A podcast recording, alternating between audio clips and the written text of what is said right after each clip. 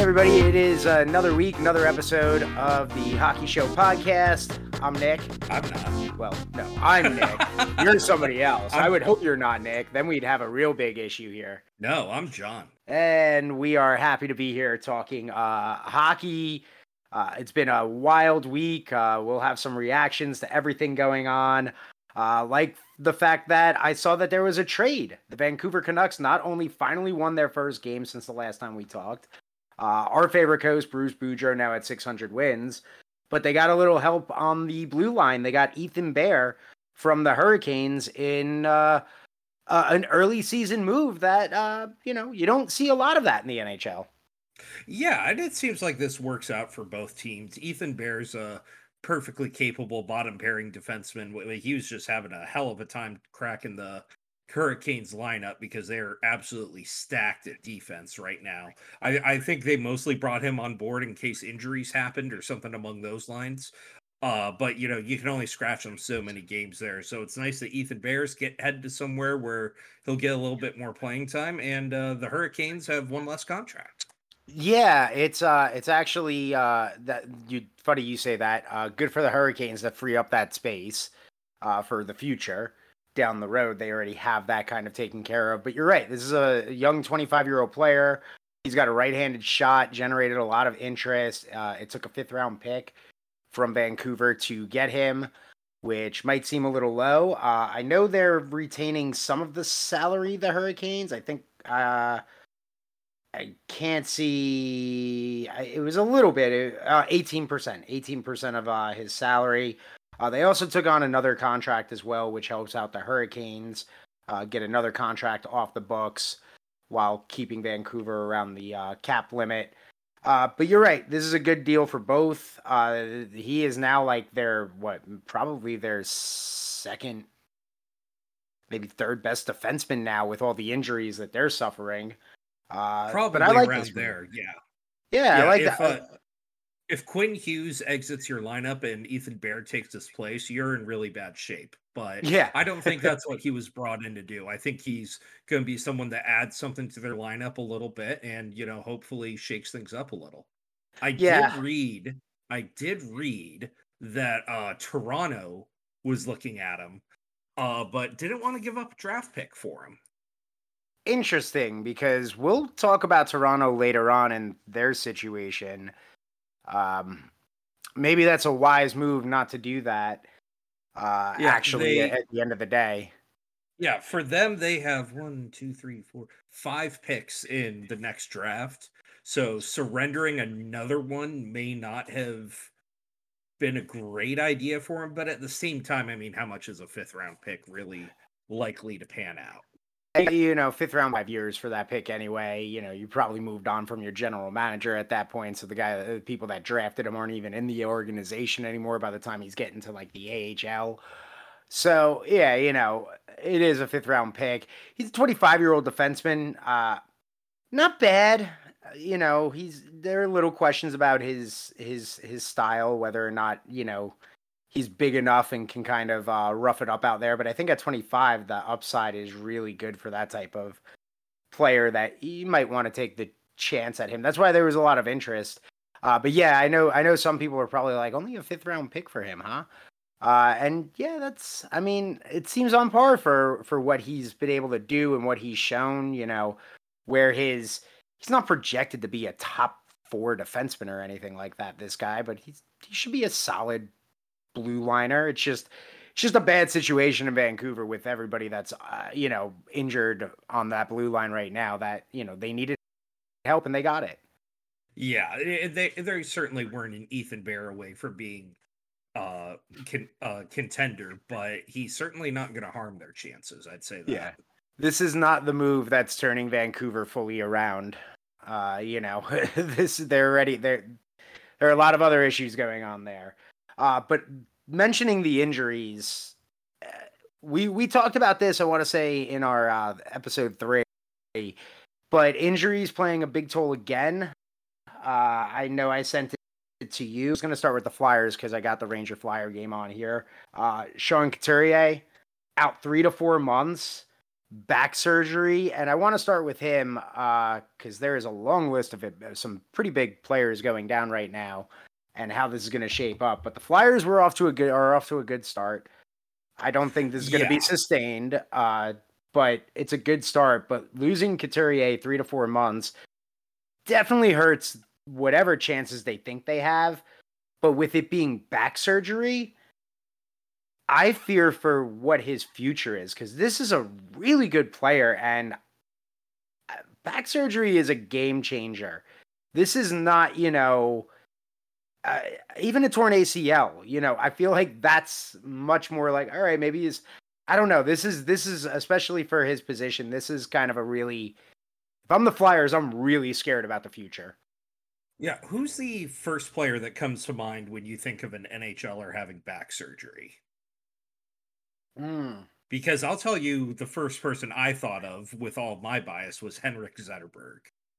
And when he had that done to fix a herniated disc, he was, never it. the same. Yeah. It's, it's, I mean, that is, that is a big time surgery. And, and Couturier is fairly youngish, right? I want to say.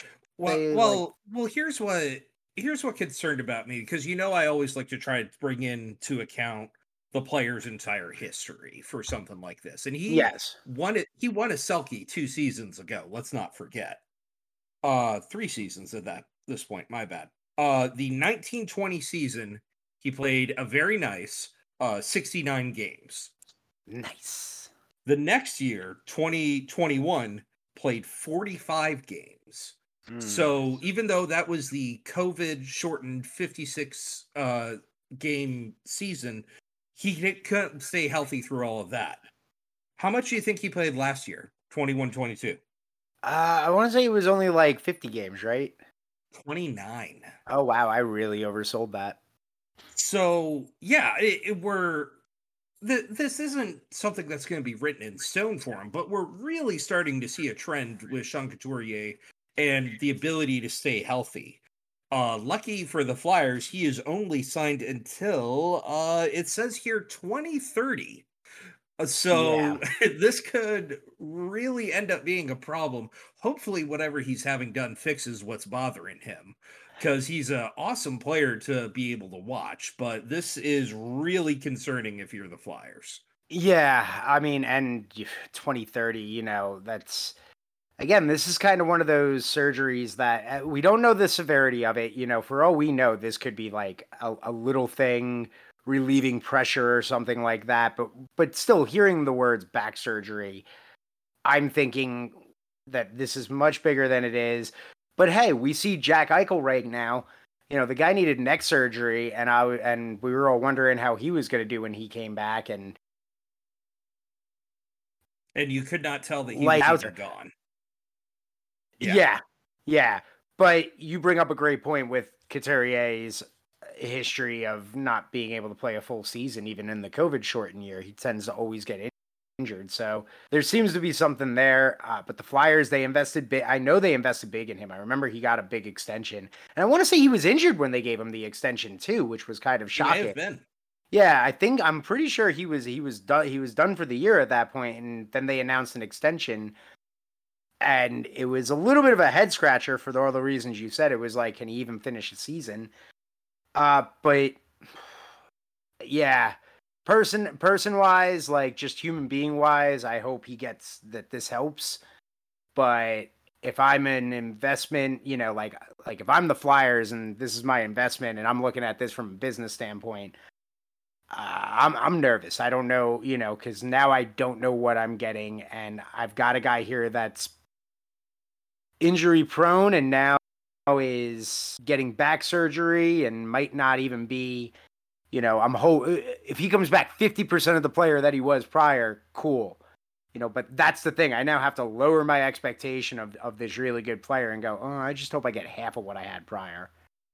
Yeah and even just having him as someone that can play on your second line rather than your first coming off of a back surgery that's still something that you can work with yeah uh, I, I think eventually like you said the flyer success isn't going to be sustainable they're going to come back down to earth here at some point uh, but carter hart's doing all he can to keep him in it right now Yeah, it's all it's that's the thing. It's it's it's a torts team, man.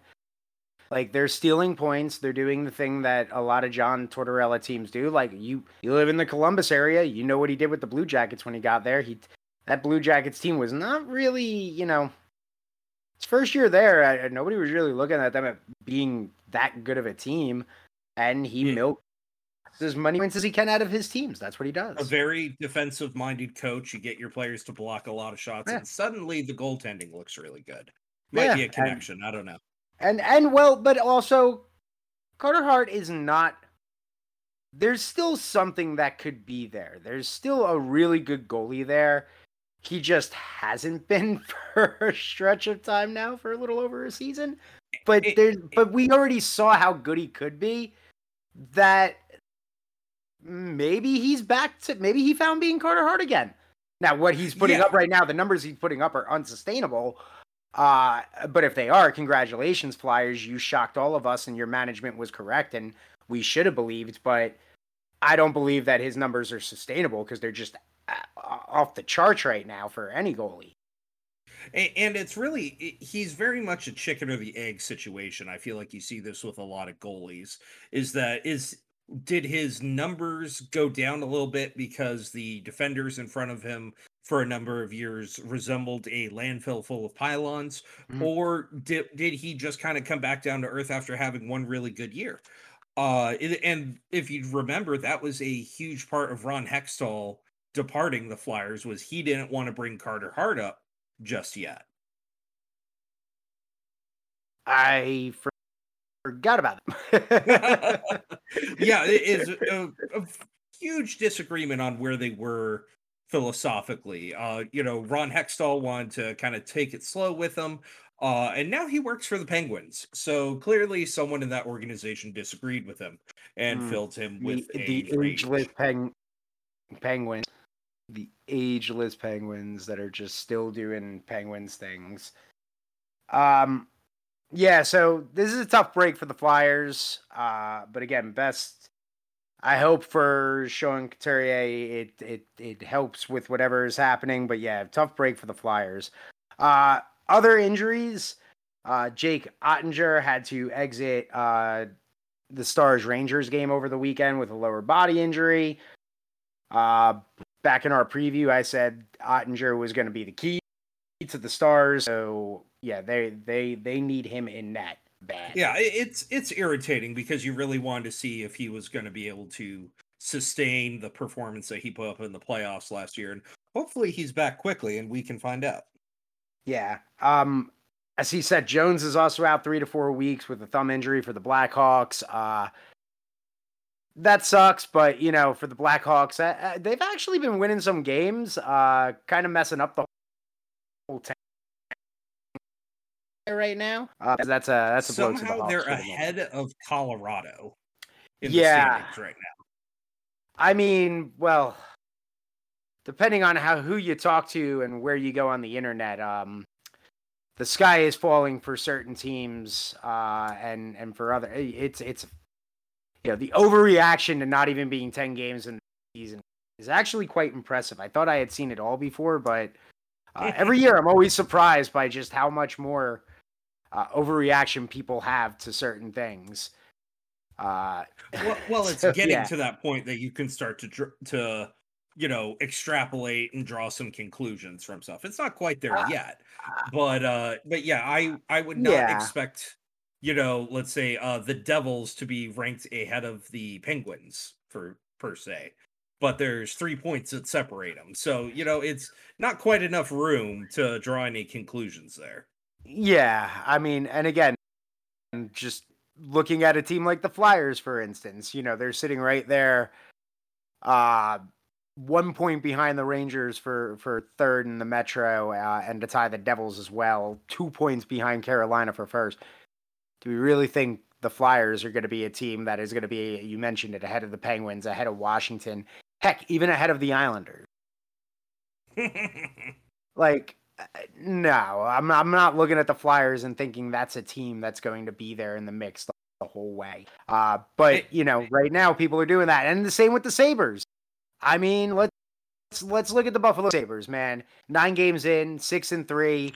Uh, I hate to bring it up, but they they they put up a, football touchdown They on you guys. Detroit last night. Like they they they're they're looking great. They're scoring. They're it's all working Six-point good. game by Tage Thompson. Yeah, like it all looks so good, right? Uh, but do we really expect Buffalo to not at the end of November go into you know, all right, the season's over, right? No, but there there's actually many, many more months to go. Buffalo, like it's not a two month season. Well, well, here here's the thing that jumps out to me a lot about Buffalo is that if I asked you to tell me who's leading the team in points right now, who would you who would you consider? You'd think maybe Alex Tuch, maybe Kyle Okposo's rediscovered him his old self, uh Tage Thompson, as I mentioned, which is a little bit of a trick question because technically, after having a six point night, Tage Thompson is tied for the lead in points at Buffalo.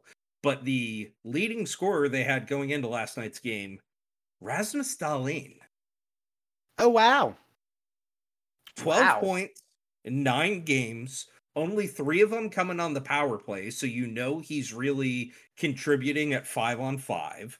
Uh, we hate the plus minus stat, but he's a plus nine and over a 10 game period. That's helpful. that's Uh, impressive. it, it's hard to figure out exactly what's led to this resurgence with him because somehow I don't think playing with Jacob Bryson is what really unlocked him. I I almost kind of suspect that after Owen Power came in, another number one overall pick, uh, that you know is going to be the big future of this defense, and almost kind of shook him up a little bit. And now yeah, he's he got the kick. yeah, and- and so he's he's trying to figure out what he's going to do. Is he going to be the next uh, you know, top defenseman in Buffalo or is he headed for the Christian Ehrhoff Rasmus Ristolainen route? Uh and and again, early in the season to draw any grand conclusions, but uh, it really stood out to me looking over stuff this week at just how resurgent he has been compared to other years. I and I like I like Dahlin. I think he's a good player. So uh, it's cool to see him. I was gonna guess Jeff Skinner. Um, Yeah, 'cause yeah. that really would have uh, that that would have broken everything if Jeff Skinner was leading the team points. Uh, and and and that's all it took. But I, I mean, the thing is, is like the Sabres are doing what the Sabres are doing, right? Like I feel like the Sabres do this a lot where they come out and they have you know, we're talking about them and we're like, "My goodness, is this the year Buffalo is going to be good?" And then for whatever reason around Thanksgiving heading into December, they just they fall off. They become, you know, another. Oh, all right, they're the Sabres that we that we know and love. Uh, a team that puts their fan base through misery. Uh, I, I know a Sabres fan. He's cautiously optimistic. He's loving the start. He's accustomed to a lot of years in a row seeing a start like this, and then all of a sudden it's a nine-game losing streak, and you you instantly fell out of it because any type of losing streak like that uh, really, you know, a losing streak like that to start the year, like we can react to Vancouver's tough start and go, oh crap, here we go again. Because that is digging yourself a hole. Because now you put yourself in in the Coyote situation, you know, where you are 100% trace, tra- uh, chasing everybody at that point. Uh, you know, you're not clumped in the middle. You're not banking points like teams like the Devils are doing, teams like the Flyers are doing, Buffalo and all of them right now that are banking points.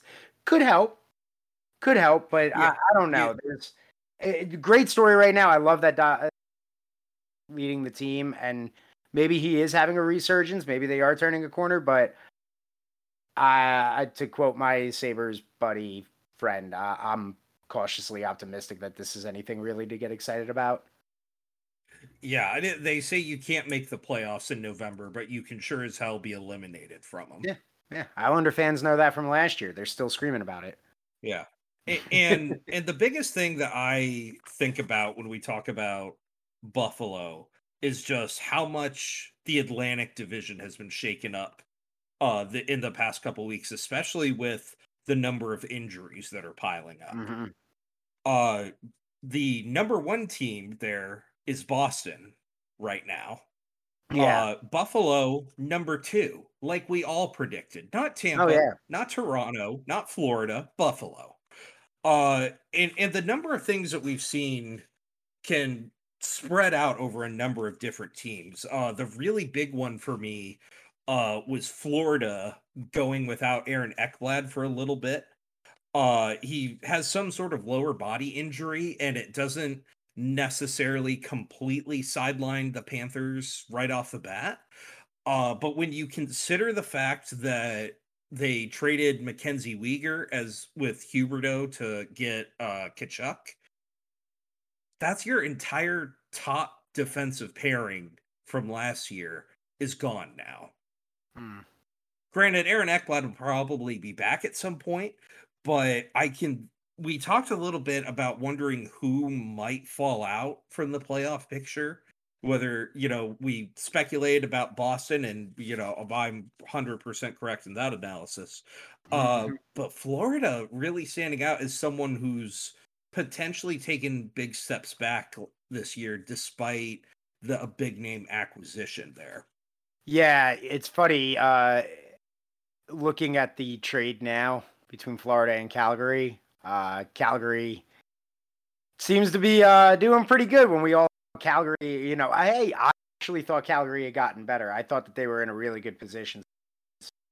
Yeah, I I, I think we both kind of right agreed that. that this Calgary was... back. Yeah, I, I think we both kind of agreed that uh, this may not be a great mo- set of moves for Calgary in three years, but for one year, it's fine. Oh yeah, it's a great move. But the Panthers, it's um, as you said, the injuries are just kind of uh, making it a little tough now. Uh, you know, on that, especially on that first line pairing, which you know you're going to need players to step up. I, st- I still think Florida is a really good team, but this could impact them as far as down the road. Uh, maybe chasing Boston for that number one spot because oh, absolutely. Right now, it seems like the Bruins are just going to really just be the Bruins right now. They're playing yeah, so and, good. And, and when we talked about the importance of banking points and stuff like that, the Panthers are five points back from Boston. So this isn't oh has the number three the same number of games. Yeah. Yeah. So so this isn't a matter of oh, you know, string together a couple wins and we got it. No, you need to win three games at the same time that Boston loses three games.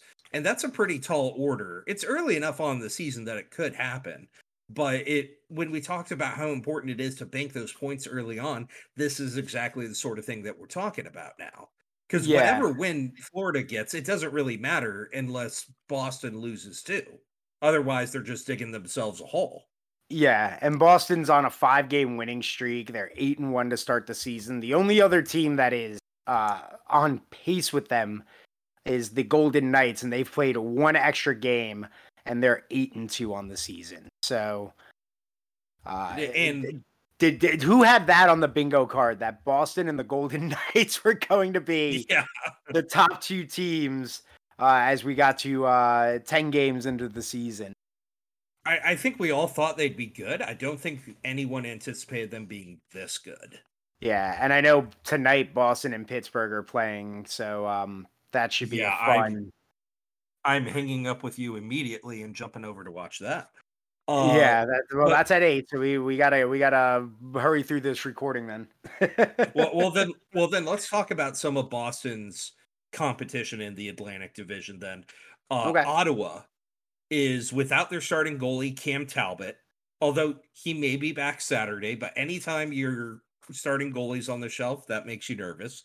And then Josh Norris, one of their young potential star uh, centers, who was uh, centering a line between Claude Giroux and uh, Alex DeBrincat.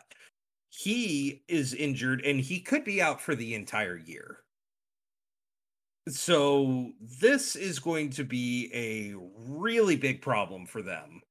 Uh, going that long without him they are they're doing what they can with Shane Pinto, who's been a very promising rookie thus far. Uh, he is currently centering their second line, but I would not want to have to have him there unless I absolutely had to. So losing Josh Norris is going to be huge for them. They're really going to have to depend on a lot of young players, and they're at the bottom of the Atlantic right now. So that could be tough. Yeah, well, I'm. I mean, I wasn't really counting the Senators in on anything this year, to be truthfully honest. And uh, you know, you you informing me as well that they're up for sale now. Um, it's kind of a good thing, but uh, you know, uh, they they they've already dug themselves into their hole.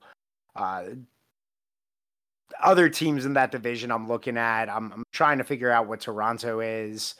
Uh, I still, you know, you can't ever sleep on Tampa.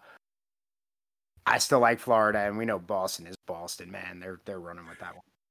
Yeah, and the and the three the three teams that you really saw take steps forward in the offseason was Buffalo, Ottawa, and Detroit. Uh Buffalo probably the least out of the three of them, but sometimes it's addition by subtraction, you know? Yeah. Uh Detroit is without Tyler Bertuzzi, who broke his hand blocking a shot. And uh, Jakub Vrana is out long term in the NHLPA's assistance program. So we don't know if he'll be back at all this year. And if he does come back, we have no way of knowing when. Uh granted, I'm glad he's getting help if he needs it. Uh hopefully we are eventually in a world where we don't have to stop when someone has an issue like this and say actually it's good that they're out for a while. Uh but that taking away two thirds of Detroit's top line is going to make it really difficult for them to compete as well. Yeah. So, the and, and then the opposite story with all these injuries, Boston didn't have Marchand until this last weekend, and still doesn't have Charlie McAvoy, and yet nine games played, one loss to show for it two games up on the Sabres, so they can drop one or two and not even necessarily lose any ground. Uh the the Bruins penalty kill right now also stood out to me because it's operating at 93%. Oh. Which over any nine game period, a penalty kill like that is phenomenal.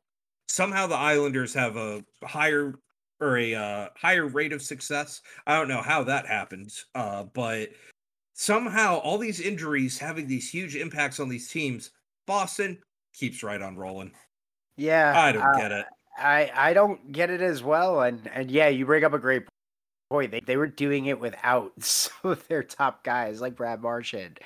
Uh, I, you know, I, I I God, it's it's they. I did not think they were going to be this good to start the year, but yeah, that's an impressive penalty kill. And if your penalty kill is operating like that, uh, it, it doesn't matter. You know, you're just they're a good team, man, and and they're they're they they shocked me to start the year. That's for sure. I I thought they would age.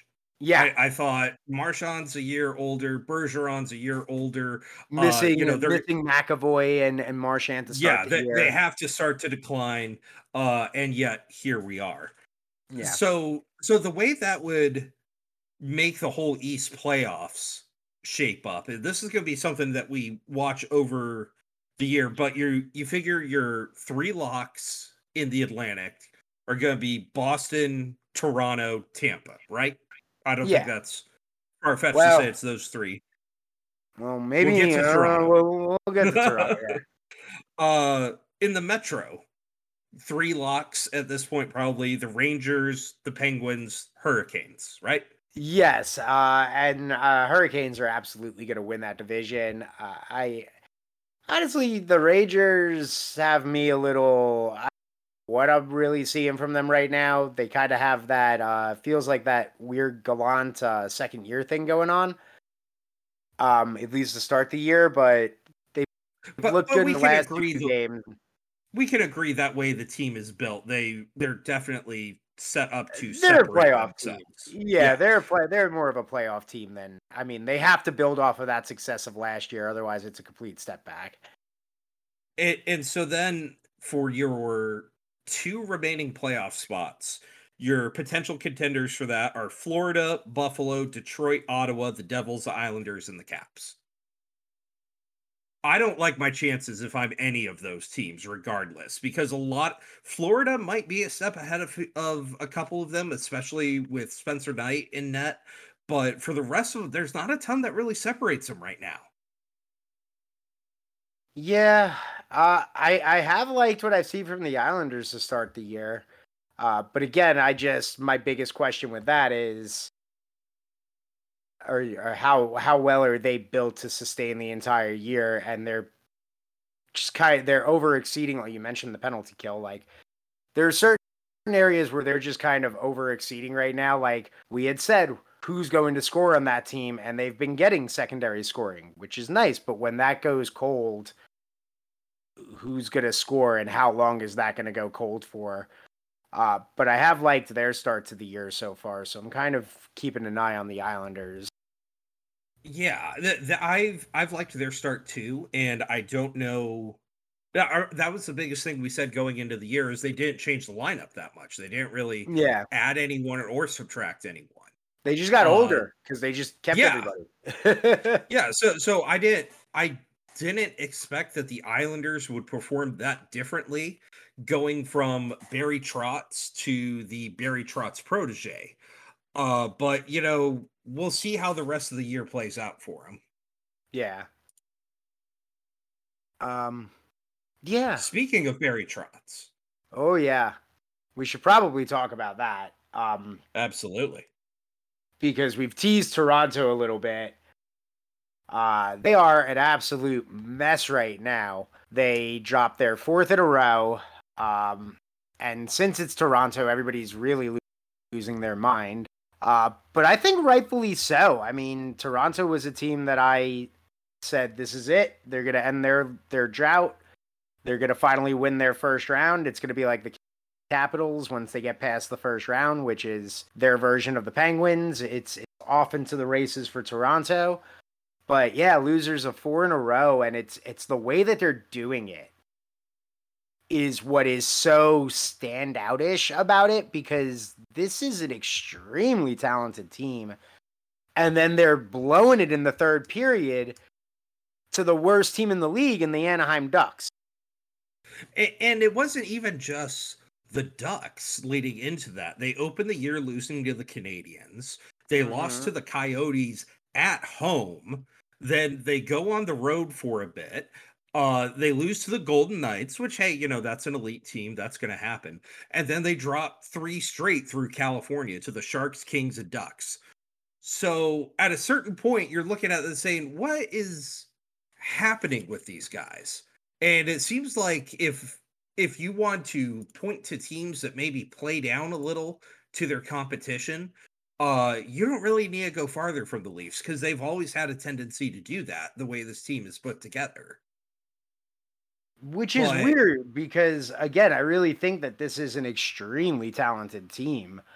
Uh, I, I, I, I, it blows my mind that they played down the way that they played down because of how good they are.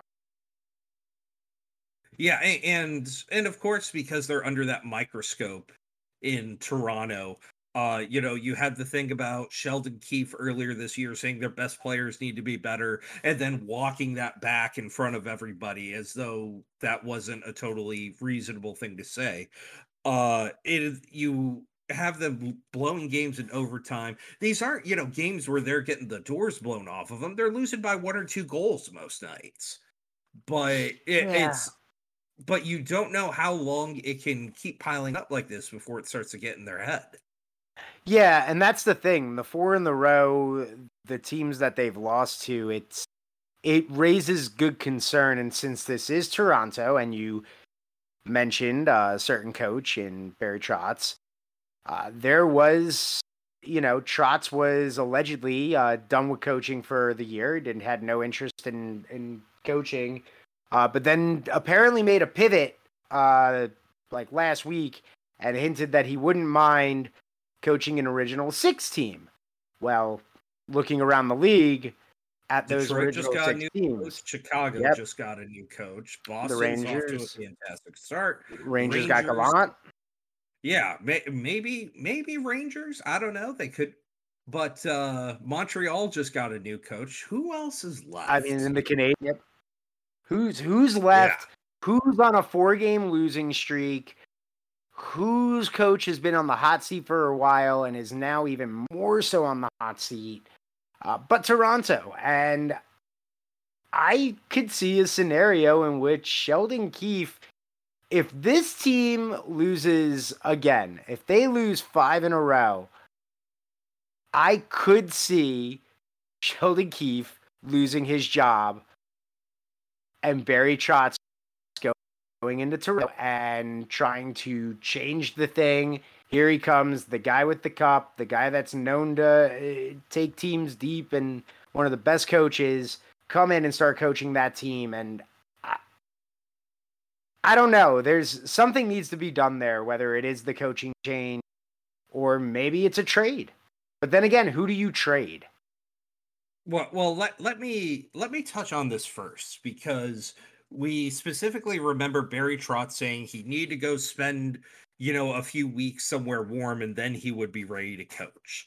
Which, if there's one person that could decide, yes, I'll coach for your team, but only after a certain date, Barry Trotz is certainly entitled to that. But Mhm. I pulled up their schedule and I think I may see why he wanted to do that. Let's count their next. Let's see. One, two, three seven games. Uh they're coming tomorrow. They're at home against Philadelphia. That could be good for what ails them. Uh then they play Boston. Hmm. Then they go on the road to Carolina. Then they come home to host Vegas. it's just getting harder Then they host Pittsburgh. Then Vancouver comes to town, which hey, that might work to their advantage. it Then- could but it's the back-to-back for them Yeah, and then after that, they're going on the road and playing at Pittsburgh. yeah so Yeah, I would I would wait until after that stretch of games to take over coaching too. Frankly, that is November could be absolutely brutal for the Leafs. and that's and that's the thing like as you mentioned they lost games to the the teams they're supposed to beat you're supposed to beat the coyotes uh you know you're you're supposed to win those games against the Canadiens you're supposed to uh you know beat the sharks but you lost those games and now you've got to find ways to beat the top team two teams in the league multiple times and the ageless penguins like it can get really bad in Toronto really quickly. These next few, these next two weeks or so, really are going to be telling of where they go. Like, I think there could be a coaching change really soon there, uh, or some type of trade, just something to shake it up. Something. I I I have no answers for why the, the Leafs are, are what's happening right now. Well, well, then the you mentioned the trade aspect of it. I don't know who you move from this team, to be honest. Yeah, it's it's so talented and like, you know, I I know that they've always had a target of Marner up there, but like, great, you trade a star like Marner, what do you get in return for that? You know, Yeah, it frees up some cap space, but what do you get? You get a second round draft pick and a young, you know, third third line player or something like that, a guy that could play third line. Yeah, and the and the other part of it is that after this season, a lot of their forwards are getting ready to become UFAs, either in the 23-24 season or the 24-25. So if you're uh Chicago, for example, and you've got, you know, two golden tickets there, uh you have to take some salary back to make a deal like that work. And I just don't know how crazy a team like Chicago is to trade, you know, Patrick Kane for William Nylander or something like that, retain half of Patrick Kane's salary, and oh, great, we have Nylander for all of this year and next year. Like I I, mean, I, just I just not don't a bad. I don't see someone like that making that move. Yeah, it's it's unlikely to happen. Uh, feels more like a video game type of move. Yeah. Uh, uh, like you could pull that off in NHL 23 or something like that. But yeah, yeah and, and for their and when it comes to moving draft draft picks, yeah, uh, they can.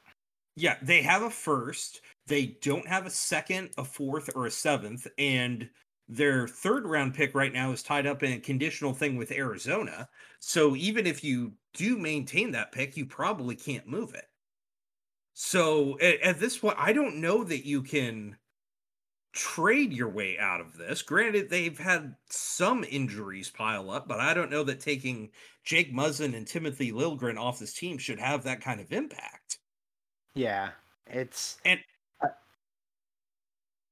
and, the other thing that goes along with that is a lot of the discourse around it is well you already gave these players another coach. You moved on from mike babcock. You gave them sheldon keefe who's this big you know players coach that everybody loves. Uh if they've tuned him out what, what sort of message are you sending by just replacing him with someone else? Granted if you're replacing him with barry trotz i get that.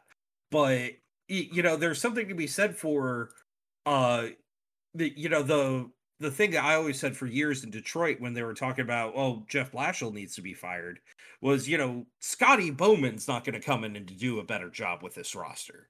You know, so it's not always a coaching yeah. aspect of it. Yeah, I, I, I don't I don't think the coaching is what the issue is right now. It it, it honestly probably is just you know, we're we're at the start of the season. They're not they're not far out of it right now. They could re- the crake off, you know, a bunch of wins against these upcoming teams. They're good enough to do it. But it's just yeah. a situation where not the start of the season that you would be expecting and you could maybe stomach it if it wasn't for those late third periods and the way that they looked late in the game. You know, if it was one of those like, ah oh, man, just a bad bounce, but it's like they're being outplayed at times. And look, so discombobulated out there. It's very. Uh, I'll tell you, t- tuning in for, to Maple Leafs games have not been what I was expecting this year. Yeah, and yeah, I I think that you have to kind of stay the course with it because we really learned the value of staying the course with Tampa Bay, who struggled for a number of years, didn't move Stamkos, didn't move Kucherov, didn't move Vasilevskiy, had you know had a very powerful you know playoff performances going forward. Uh, the Washington Capitals didn't move Backstrom, didn't move Ovechkin, got mm-hmm. to a cup eventually. So I, if I'm this team, I, I I want them to stay the course, but if they are still in this kind of hole come Thanksgiving, uh, that might be the time for a panic move. Yeah. Um. All right. Moving on from the Leafs. Uh, before we talk the Senators sale and get into uh, a little fun little game with that, uh, let's talk about the uh, Coyotes. The Yotes finally home. Uh, and all I've been hearing from every team that has so far has played uh, the Coyotes is that the ice is absolutely fabulous. Which is surprising because a lot of players are quick to complain about the quality of ice there. Yeah. Or just in at arenas in general, not necessarily in Arizona. Well, that's so and that's the thing. The, you you nailed it right there. We always hear about how bad the ice is. You never hear, oh, you know, to uh, Nashville because they got the best ice in the. You never hear that. Yeah. But so far, everybody's like, you know, what they're doing here at, at the with the Coyotes is really good. Like I like playing here. Oh, but the locker rooms suck yeah, the, the locker rooms are man, that is something else. I understand they're making renovations for it, but for those of you listening that maybe didn't see it, it's just a picture of a big empty room with a wall of these like metal stalls around them. It reminded me of the lockers we used when I played football in high school. Yeah, like it's, it's, it, it's, it's just, actually think it's, it's, worse than those. yeah, it, it may be. I I at least could put a lock on it. Uh, but for the, the Coyotes, Ryan Reaves, I know praised the ice. Who else was it that you I heard come out and say? Remember, I think it was uh, who'd they play their first game there? Um, because it, it was it was it was somebody it was somebody on. Uh, can't remember who the hell they played the game. Probably should have had that ready to go. Uh, Winnipeg. Um, ah, crap. I'm trying to remember off the top of my head who it was, but it was somebody. It was a because Winnipeg was somebody on Winnipeg very much praised the ice, and I, was like, oh, that's funny. Of it, and just came across the timeline, and it was like, oh, that's two players now that I've seen give praise to this. There's something to this that's happening now. It's not just a one off. Like, there's more, and there's more players talking about the locker room as well. So, yeah, and I and like you said, you never hear those sort of compliments about the ice at when you're the visiting team. So I like half of me is wondering is like are they just trying to be polite and be and find something to praise about this situation? Go oh the ice was good. Or like are the, is it a genuine thing when somebody's like no that was a really good sheet of ice to play on. That ruled um i also saw uh lawson uh Crouse was talking about it after uh, their practice. So there's been there's a few players out there that um, have actually been praising the uh, ice situation out there, which you know, hey, good for them. And also, you know, moving on from the ice, I gotta say, uh, their home opener, the energy was awesome.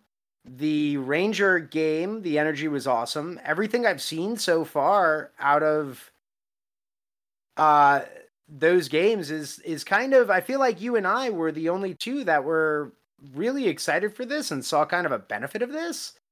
I, know it looks bad on the outside and it's LOL. Look at the Coyotes, a team that can't find a home, that can't, you know, who are they? Phoenix, Arizona? What's their name? Who knows? Who knows? But oh, they play in an eight thousand seat arena. Oh, that's not an arena. You know, it's a college. It's a college ice hockey place. Yeah, but I think I we're seeing the positives to it in in these first few games. I think we're seeing the positives to it. Yeah, and, and the and and I think I wasn't so excited to think of this as an advantage, just as something that's it's so remarkably different. It's unique. Yeah, and, and I really want to try to get to a game and to experience it. Uh, I don't know if you've been to many college hockey games. Uh, being in Columbus, I get to go to see Ohio State uh, pretty much whenever I want, and it's it's a much more like fun, laid back atmosphere, and it seems like a lot of people uh, have really appreciated that. Which you know they're leaning into it, and that's probably the best way to do it because if you told me that I was the marketing director for this, I had to take this situation and spin it into a positive, my first instinct would be to quit because I wouldn't know how to do it. Uh, beyond that, you know, they've really leaned into having a student atmosphere. They have student tickets set aside for a whole student mm-hmm. section. They have a drum line. Uh, they gave out uh, commemorative like fake mullets for people to wear because it's mullet arena. Uh, it's really really cool to see somebody take something and try to make it into something positive like that. And I'm envious at this point. I really want a chance to go out and see it. Yeah, it, it seems like a fun arena to go to for sure, and, and for all the reasons you said. Like, I love that they're embracing. That's that's when I first heard that. That's all I wanted you know, we didn't have the show yet, but I kept uh, hearing everybody just dump on it and dump on it. I was like, but you're not seeing it from the idea, from the perspective of this can build this franchise that has struggled some form of a base, some form of a fan base that is excited to go there. Sure, even if it is just college kids that are there for the next, you know, two years for an upperclassman. Maybe maybe you get a, a freshman for the next four years that that's going to be there. But like you gain this this fun college fan base that doesn't isn't going to care at the same time whether or not they're winning or losing. He's going to see this as a fun chance to go out with frat bros, sorority sisses, uh, just friends, and just have some drinks, get rowdy at a hockey game. Like and it comes across as a rowdy, fun place to watch a hockey game. But like, not like rowdy, like I don't want to take my. It's gonna be, But rowdy yeah. just in like that's what I want the hockey environment to be. It's electric. It's coming. It, the electricity comes through my TV. That makes it one of those places where I'm like, that seems like a fun place to play. Like during the Ranger game, I don't know if you saw any of the Ranger games. Travel six teams did. But there was at moments dueling back and forth. Let's go Yotes. Let's go Rangers. Chance like when the hell is the last time I watched a game between the Coyotes and the Rangers and heard the fans going back and forth chants? That's something yeah. you hear in Carolina. That's something you hear in Detroit. That's something you hear in Toronto. Like Montreal, like you hear that in those places. not hear that in a Coyotes game. But that place is yeah. so small that it was able to really drive it home. And and they said that uh that like I'm looking at the at a third party ticket site whose name should not be mentioned until someone gives me money to talk about the other guys. Uh, mm-hmm. Uh but they right now the if I was trying to go to the game against the Panthers tonight, which granted they're on Pacific time, so it's not like about to have puck drop or anything like that. Uh cheapest tickets I could find 80 bucks. And that's in the, you know, the section that's not quite behind the goal line, just a little off to the side, makes it a little hard to see. Uh the center ice about uh behind the penalty box, 111 bucks if I'm behind the home and visitor bench, that's 171 bucks. Wow. Uh, there's some sort of club level seats that are like a little under 400. I'm very curious how that comes about. Uh, but once you factor in fees and everything here, you probably get that around you know five six hundred dollars. So these are pretty standard pricing ba- compared to what I see in Columbus on a regular basis for a weekday game just no lower bowl or upper bowl rather to speak of. Yeah, and no cannon. Um uh now now let me ask you this about it when it comes to that. You know, their official seating capacity is 5026. Okay. Uh their game against the either the Rangers or Winnipeg, uh the one of those games had a big television presence, so they lost some seats for that. They ended up selling out at like 4500 What's that like for a fan? Do you think? I Especially, think so not just not just the casual fan for a second. Let's think of the long suffering Coyotes fan. You've been there for the Shane Doan era. You've been there through the chance of the trip to the conference finals. You've been there through any number of city council meetings. What is this like for those guys? I wonder.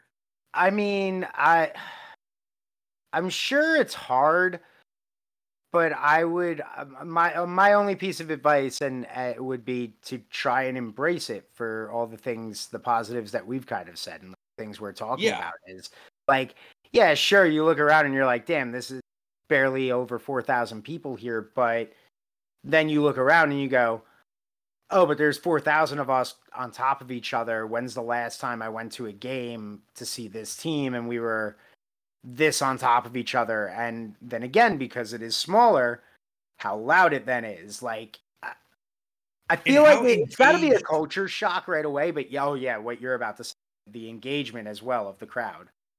Yeah, how engaged are all the fans there versus you know what I would typically imagine a uh, a Coyotes uh sort sort of crowd was in their old arena, which is you know some you know parents taking a couple of kids there just for the sake of something to do on a Friday or Saturday night that are, yeah. you know, are paying half attention the whole time. Here with with this number of people, you gotta have everyone's gotta be hyper focused on this and fixated and yelling and it's I, I like I said, I really want to see it. And that's the other thing. That's another great point. Since it's so small, that is 4,000 people that want to be at that game. Yeah. There's four thousand, like you, you, because those tickets are going to sell out fast.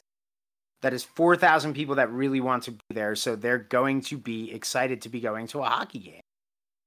So I, I, I love it. I'm big fan of it. It's, it's turning into. I don't, you know, I'm no, know the Coyote season probably definitely going like nowhere, but I have an investment to tune into Coyotes that was another thing I was curious about too. Is what do you think it's like for a player in that environment?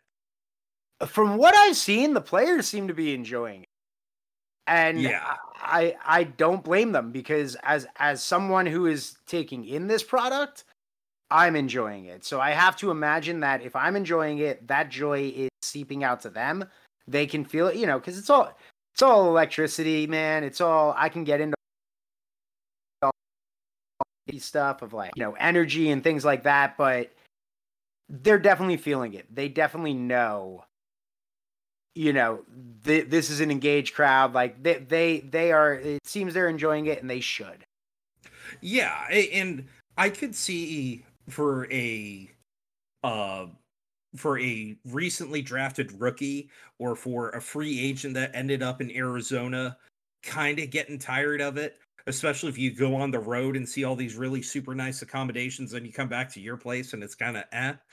Uh, but I bet visiting teams are having a blast with it. You know, locker room aside, uh, it, it you know, I'm sure plenty of these guys played to arenas like this when they were in juniors, or or you know, some of them may have been college players themselves as well. And and if you you know are going to get pouty face for not playing in front of twenty thousand people for one night, you're kind of a jerk.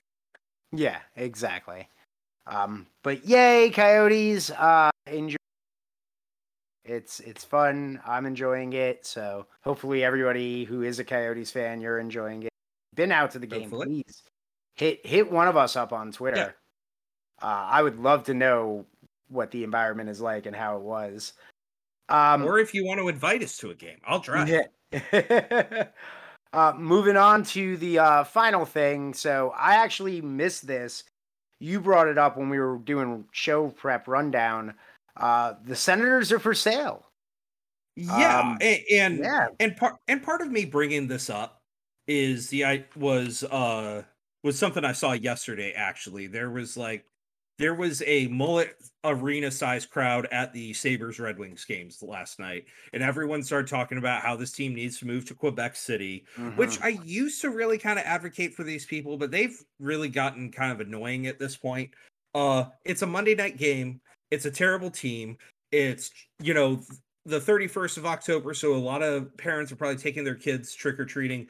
We don't need to dump all over the Sabres for one bad game of attendance. We don't Yeah. need to start talking about relocating them. Let's calm down. Let's do that with someone who has very consistently had attendance issues. The Ottawa Senators, who it was announced today are up for sale. And so the naturally the first thing everyone starts talking about is the team going to be relocated. If you're going to keep them in Ottawa, is that going to be contingent on having a deal to get an arena downtown instead of being in the suburbs, like you hear everyone always complain about? yeah. And it got it, it got the wheels in my head turning. Suppose you're taking over the NHL, right? okay. There's no conditions on anything, but you have to move one team. Who are you moving and where are you moving them to? Have to move a team. Who are you moving and where are you to? That is a great question. I know Kansas City seems to always be a popular suggestion. Um, Arena ready to have a tenant just does not currently have a tenant. Very easy Yeah. to, to move on in there. Yeah. Um Seattle got its team. Vegas has got its team. So out there on the west, you know, I mean, is there really a spot out there that doesn't have one right now? That Nick, could? you got to dream with me. You got to think big here. I'm think I'm Dude, thinking. I'm I, I don't want to hear Kansas City. I don't want to hear Houston, this massive new market that you know Yep. exists out there. Let what will you play with me? All will right, you go all right. down this journey with me? Take take me down what journey you're thinking. Arizona. Now, uh, consistent issues, embarrassment for the league. As much as we just talked them up a whole bunch, pack them up, send them out of town. Although, Like that last uh, that- ten minutes, uh, it was great and all, but time for uh, you to move. Pack your bags. Now- You're getting out, Arizona. Well, well, what I'm total side note now that the, the Phoenix Suns are going to be sold, the biggest thing, the reason they always didn't share the arena is the Suns owner wanted nothing to do with the Coyotes, and based on what we've read a lot about them, who can blame them? Uh, but with that changing up, maybe there's a better ownership situation that opens up there. Hard to say, but I take the Coyotes, and I'm going to send them to a place that's a little off off the trail, so to speak. A place you and I have both been to, not at the same time, but you and I have both been there. I'm talking about the NHL franchise of the Mexico City Coyotes. Oh, you Mexico City. Yeah, Mexico City. They it could work. It could work. I do not recall my trip to Mexico City uh, meeting many people that were interested in hockey. well, of course not. They don't have a team. um I I mean it's it's bold. It's it's listen, if if anybody would do it, it would be the NHL. I I could see them putting a team in London just to try and beat the NFL to it. Um, oh, that would be sick. Uh, but but that, I don't but, think it makes sense. But see, with a London team, with a London team, it, you have that huge, huge flight on over there, huge, huge flight on back. They go yeah. on the road. They need to do it for a month at a time for it to be worth it. Mexico City, it's right there. Uh, you know, I I don't hate it, uh, but I'm also not really ever. I I would vote no as an owner on that one. Uh, I would because I would probably move Arizona to Atlanta and give Atlanta back a team. I always felt I, I always felt that the Thrashers thing was kind of a, a force to move back to uh, give Canada a team again because they're always crying up there that they don't have enough teams. Um, hey, they got two out of Atlanta. Yeah, so I I, I felt Atlanta was a really good market.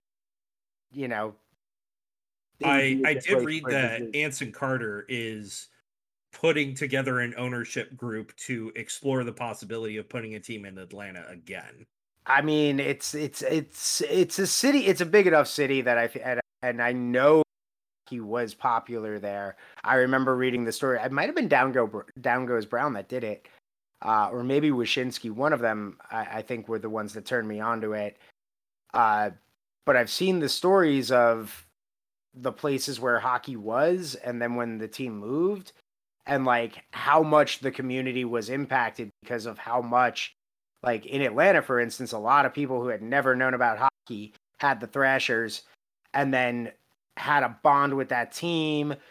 You know, the, Dan Heatley and them like went out into the community and stuff like that. And then all of a sudden, this team's gone, and a bunch of kids though are playing hockey in the area, and they've got hockey in the area, but they don't have that pro team there anymore. It's like, but the pro team was fueling all these little independent hockey that's now starting to struggle because there's not a you know there's a now that doesn't have a hockey Team. so yeah, they're, it, they're not interested. And Columbus is a lot like that too. That there's yeah. all sorts of these junior hockey programs now, and all and you're seeing NHLers that grew up playing in those programs and things like that. Uh, it's it's what if you give it a chance, man. Like the easiest way to make more hockey fans is make more hockey players because then yeah. you understand the rules and you know what you're after. Yeah, you just got to give it twenty or so years to do something like that. But I don't know if anyone can do it. I think Anson Carr would be particularly qualified to make something like that work. Yeah. Ooh, what if you move Arizona to New Mexico? To New Mexico? Yeah. That's kind of a lateral it's, move. It's it's a, it's a compromise for your Mexico City. no, man. We d- dude like Mexico City's entire pop it probably has the population of New Mexico. You know what? That's a bold statement for me to make. I'm going to look it up. All right. While you look that up, I'm also going to the other one of I could see if you were making a move as well to move a team into San Francisco. Uh, and a yeah, second because, one there with because the you have San Jose, but that's not an easy commute to make. Yeah, I, I would give California another team along there and really hype up that idea. If you got Sharks, at a San Francisco City team, and then San Francisco, or put them in Oakland. Uh, yeah, because could could somewhere like New York handle another team? Because you always hear about it, Toronto getting a second team, but I, I would say L.A. Give L.A. a second team first, yeah, or put one in San Diego. Um, Ooh, now you're talking. You know, something like that. That's a tough sports town, though. It is. It is. It is. Some of these places that I'm naming, like Oakland's going to lose their baseball team. Uh, that that seems to be a thing where the uh, it seems more and more inevitable that the A's are going to. Uh, which props to the NHL. They were the first ones to get it. Everybody has followed suit. The NFL was like, we're going to move the Oakland Raiders here, and now we're we're going to move the Oakland A's here. Um, yeah, and the and, NBA and LeBron James is trying desperately to get a team in Vegas. Yeah, and for and to their credit, I always always said I was like, "There's no way hockey would work in Vegas. A third of the city works at night. Who's going to go to these games?" So that's I why always, you don't listen to me. And I always said, "Damn right, it's going to work." Because that's a town that's been thr- that's just clamoring and been screaming, "We want a sports team." They don't care who it is whoever goes first is going to grab the city and hold it. And Vegas just is lucky that they've been good uh, to come right out of the gate because Seattle is going to be the one that struggles if the NBA moves back because it's not going to matter if the NBA team sucks. They're always going to remember the Supersonic. Yeah. There, there's there's just more of a love connection Supersonics there, which is what I think would happen if you move, put a hockey team back in Atlanta. You've got a lot of the the kids that are now adults that have their kids now. That it's like, well, I had a team here, and now the team's back, and let's go. We're going. You're gonna watch what I. Yeah, because we're spoiled as fans of original six teams. We are. Why did I grow up watching the Red Wings? Well, my father watched the Red Wings, as did his father before him. Mm-hmm. Probably the same situation for you with the Rangers. Yeah, yeah. it almost makes the Rangers, think, and that's just what was going to happen with me. It almost makes you think of how the entire state of New Mexico has a population of 2.1 million, and the population of Mexico City exceeds 8.5 million. Well, that's, you know. That's... So I'm just saying, if you want to throw a team into a major metropolitan area, we shouldn't turn our noses up at Mexico City. Yeah, yeah, yeah, yeah. And we'll have sugar skulls as their logo and Dios de los Muertos jerseys, and it's going to be great. Um. Oh man, I'm forgetting the uh, Simpsons joke now. Um, with the isotopes. Uh, when Homer goes on the hunger strike, was uh Albuquerque? Yeah, Albuquerque. Albuquerque. That's Albuquerque. There it is. There we go. There we go. Uh, we have lost the plot. Yeah. On, on that note, we should probably wrap up. We'll wrap up on Albuquerque. Um, all right. Thank you guys for hanging out another week. Um, John, plug whatever you want to plug. Uh, you can follow me on Twitter. Uh, I heard a weird white guy owns it now, so that might come to an end. Uh, but I am at JT Evans, the number zero. All right, and uh, yeah, you can follow me on Twitter. I have a blue check mark for now. Uh, eventually, because of that white guy, uh, I will lose that uh, but my account is wonderful under radio. And again, you'll know it's me for now because my blue check mark that verifies I am a real person. But apparently, it also means I might be a bot. I don't know. I'm very confused by the guy's description of why I'm gonna. We're we're gonna stop recording and we're gonna talk about this now. Yeah, yeah. All right. Bye, everybody. See ya. I started drinking with me cousins. As far as I can tell, well, we never caused no trouble. In fact, we all worked out quite well. There was me and there was Billy, making quite a scene with the beer and the vodka, the whiskey, and then many other things. The last week of October, and we were by the falls in room number 32, right down the kitchen hall. My grandfather told me, it's in your Irish blood, you see. Broke down the situation, and here's what's wrong with me.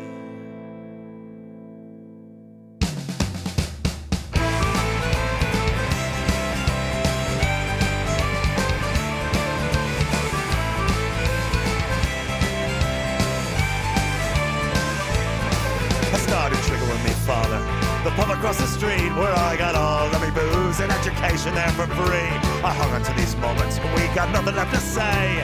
It isn't hard to figure out how I ended up this way. This is what I am. How the hell could you ever understand? No, it's a shame that you